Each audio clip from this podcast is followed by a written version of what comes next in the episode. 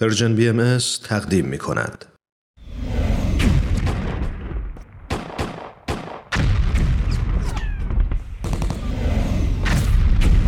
معماران صلح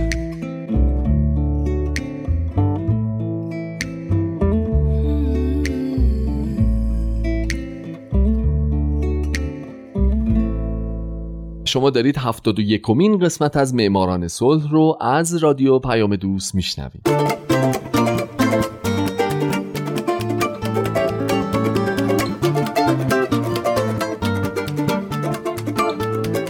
درود به شما فارسی زبانان این دهکده جهانی. من هومن عبدی هستم به معماران صلح خوش اومدید.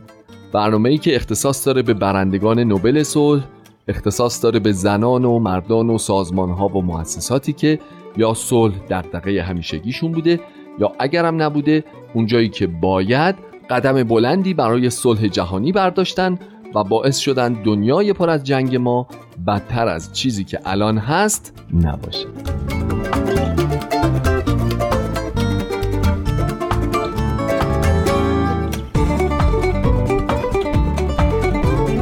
این هفته سال 1973 میلادی لدوک تو.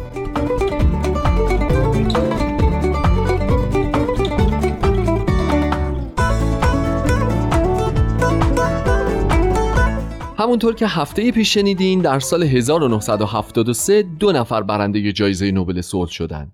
یکی هنری کیسینجر بود که من به زندگیش پرداختم و دومی لدوکتوی ویتنامیه. لدوکتو تا حالا تنها کسیه که جایزه نوبل صلح رو قبول نکرده و از این نظر کمیته نوبل رو حسابی به درد سر انداخته. او سیاست مدار ویتنامی بوده که در جریان جنگ ایالات متحده و ویتنام مذاکراتی گسترده با هنری کیسینجر داشت بلکه جنگ به پایان برسه. هرچند شاید این دو در به پایان رسوندن جنگ نقش اونچنان مهمی ایفا نکردند اما در هر صورت کمیته نوبل برای حمایتش از مذاکرات دوکتو و کیسینجر به این دو جایزه نوبل صلح رو اهدا کرد.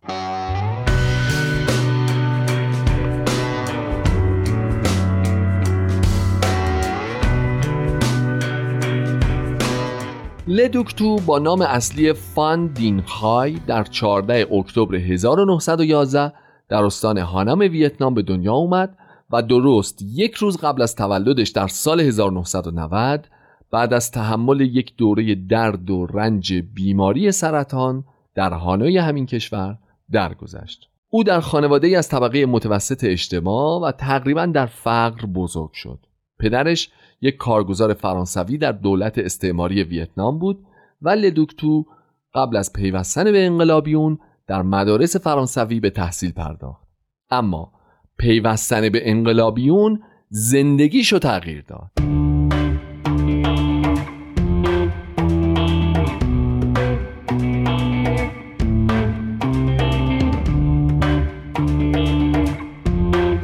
دوکتو در سال 1930 در گروهی بود که حزب کمونیست هندوچین رو تأسیس کرد و به خاطر فعالیتاش در همین حزب مقامات استعماری فرانسه او رو دو بار یه بار از 1930 تا 6 سال بعد و یه بارم از 1939 تا 1944 به زندان انداختن.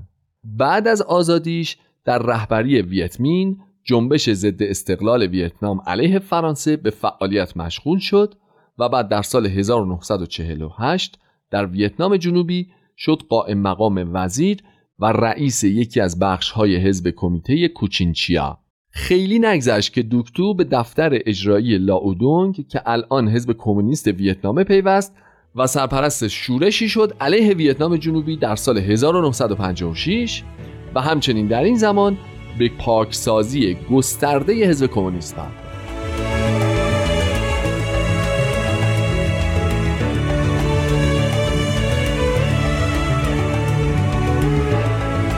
لدوکتو از سال 1978 تا 1982 نماینده هانوی بود در جبهه متحد خمر تا مطمئن باشند ملیگرایی خمرها پس از سرنگونی خمرهای سرخ بر منافع ویتنام در کامبوج چیره نشه. همچنین دوکتو بعدها مشاور کمیته مرکزی حزب شد بین سالهای 1982 تا 86 اما همونطور که گفتم مهمترین کارش مذاکرات صلح بود بین آمریکا و ویتنام.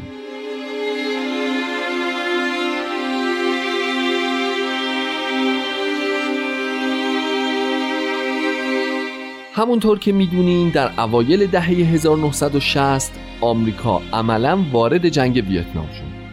جنگی که بین دو قسمت ویتنام جنوبی و شمالی در جریان بود. ماجرا هم این بود که ویتنام جنوبی خواستار جدایی از ویتنام بود. اما شمالی ها نه میپذیرفتن و نه قبول داشتن. اصلا به اتحاد دو ویتنام باور صرف داشتن. به خاطر همین در حال جنگ با همتایان خودشون در جنوب بودند آمریکا حامی جنوبی ها بود. همه عالم اعتراضات گسترده انجام دادن. اما علا رقم همه این اعتراضات وارد جنگ شده بود. خیلی ها امروزه جنگ ویتنام رو برای تاریخ آمریکا بزرگترین رسوایی می‌دونن.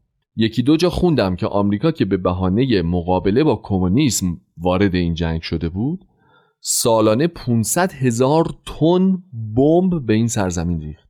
یک و سه دهم میلیون نفر از نیروهاش در این جنگ مستقیم یا غیر مستقیم شرکت کردند اما سرانجام پس از ده هزار روز با چهل و پنج هزار کشته سیصد هزار زخمی و 150 میلیارد دلار هزینه میدون رو خالی کردند و از جنگ بیرون رفتند.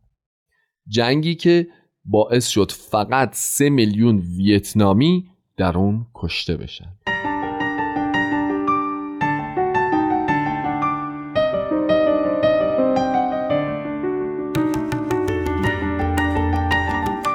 وقتی یه همچین جنگ بزرگی در جریانه خب طبیعیه که جهان همه توجهش بهش جلب بشه و خیلی از نیروها بخوان که هر چه زودتر یه همچین جنگی شعلش خاموش بشه. پس از سال 1969 تا 79 چندین دوره مذاکره صلح در پاریس که بعضیاشون سری هم بودن انجام شد. در اون زمان سوانتوی سیاستمدار ویتنام شمالی از طرف جمهوری دموکراتیک ویتنام تیم مذاکره کننده رسمی رو رهبری می‌کرد اما همزمان لدوکتو یکی از دو برنده جایزه نوبل صلح در سال 73 و اون یکی برنده یعنی هنری کیسینجر هم در گفتگوهای سری سعی در رسیدن به یک توافق داشتند.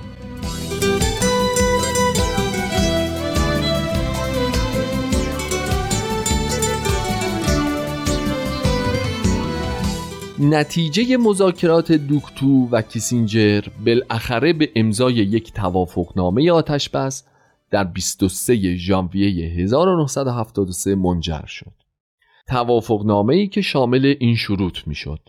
کمیسیون بین المللی کنترل و نظارت ICC بر اجرای آتش بس نظارت کنه اسرای جنگ ظرف مدت 80 روز آزاد بشن انتخابات آزاد و دموکراتیک در ویتنام جنوبی برگزار بشه کمک ایالات متحده به ویتنام جنوبی ادامه پیدا بکنه و سربازان ویتنام شمالی اجازه داشته باشند در ویتنام جنوبی بمونند با این وجود تقریبا میشه گفت که این آتش بس خیلی موفقیت آمیز نبود چرا که بعد از اون هم بمباران در ویتنام شمالی پابرجا بود هم درگیری ها هنوز وجود داشت و دو طرف مدام به هم اتهام نقض آتش بس رو می‌زنن.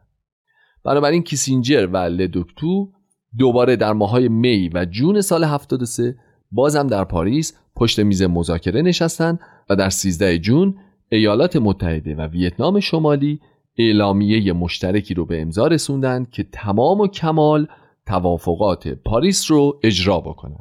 هرچند که آتش بس دوام چندانی نیاورد و در سال 1975 شمالی ها به جنوبی ها حمله کردند و با تصرف ویتنام جنوبی عملا جنگ در این سال به پایان رسید.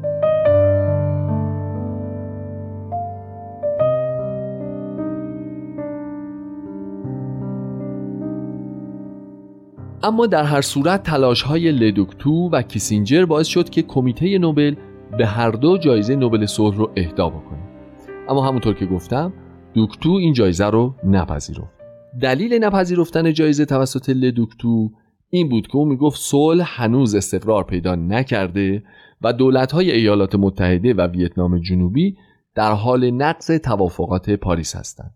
او اظهار کرد از زمان امضای توافق پاریس ایالات متحده و دولت سایگون در حال ادامه نقض شدید شماری از بندهای کلیدی این توافق هستند.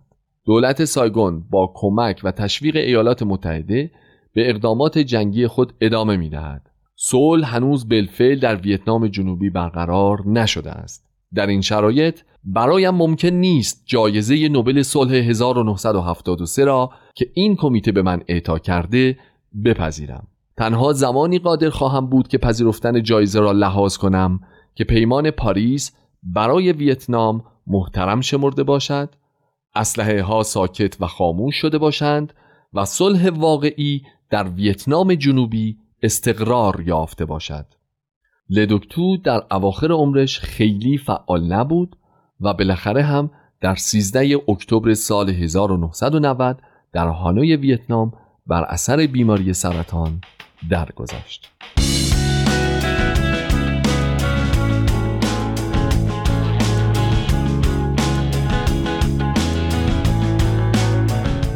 اما پذیرش جایزه نوبل صلح توسط کیسینجر و عدم پذیرشش توسط دوکتو تنها نقطه ای نبود که این دو با هم اختلاف داشتند. بعدها در دهه 80 این دو رابطه خصومت آمیز با هم پیدا کردند. دوکتو کیسینجر رو متهم به دروغگویی و کیسینجر دوکتو رو متهم به بازی دادن رسانه های غربی می‌کرد. کسایی که اقدامات کمیته نوبل رو دنبال می‌کنن میگن اهدای جایزه به کیسینجر اونم در کنار دوکتو شاید بحث برانگیزترین اقدام این کمیته در تاریخه. البته اعتراضات بیشتر به انتخاب کیسینجر بود چرا که همونطور که در برنامه پیش هم گفتم خیلی ها میگن او باعث کشته شدن بسیاری از انسانها شده چه قبل و چه بعد از دریافت جایزه. همه اینها هم باعث شد که حتی دو نفر از اعضای کمیته به عنوان اعتراض از سمتشون استفا بدن اونم علیرغم اینکه طبق قوانین هیچ نوع افشاگری در خصوص نحوه تصمیم گیری و اتخاذ رأی کمیته مجاز نبوده و نیست که صورت بگیره.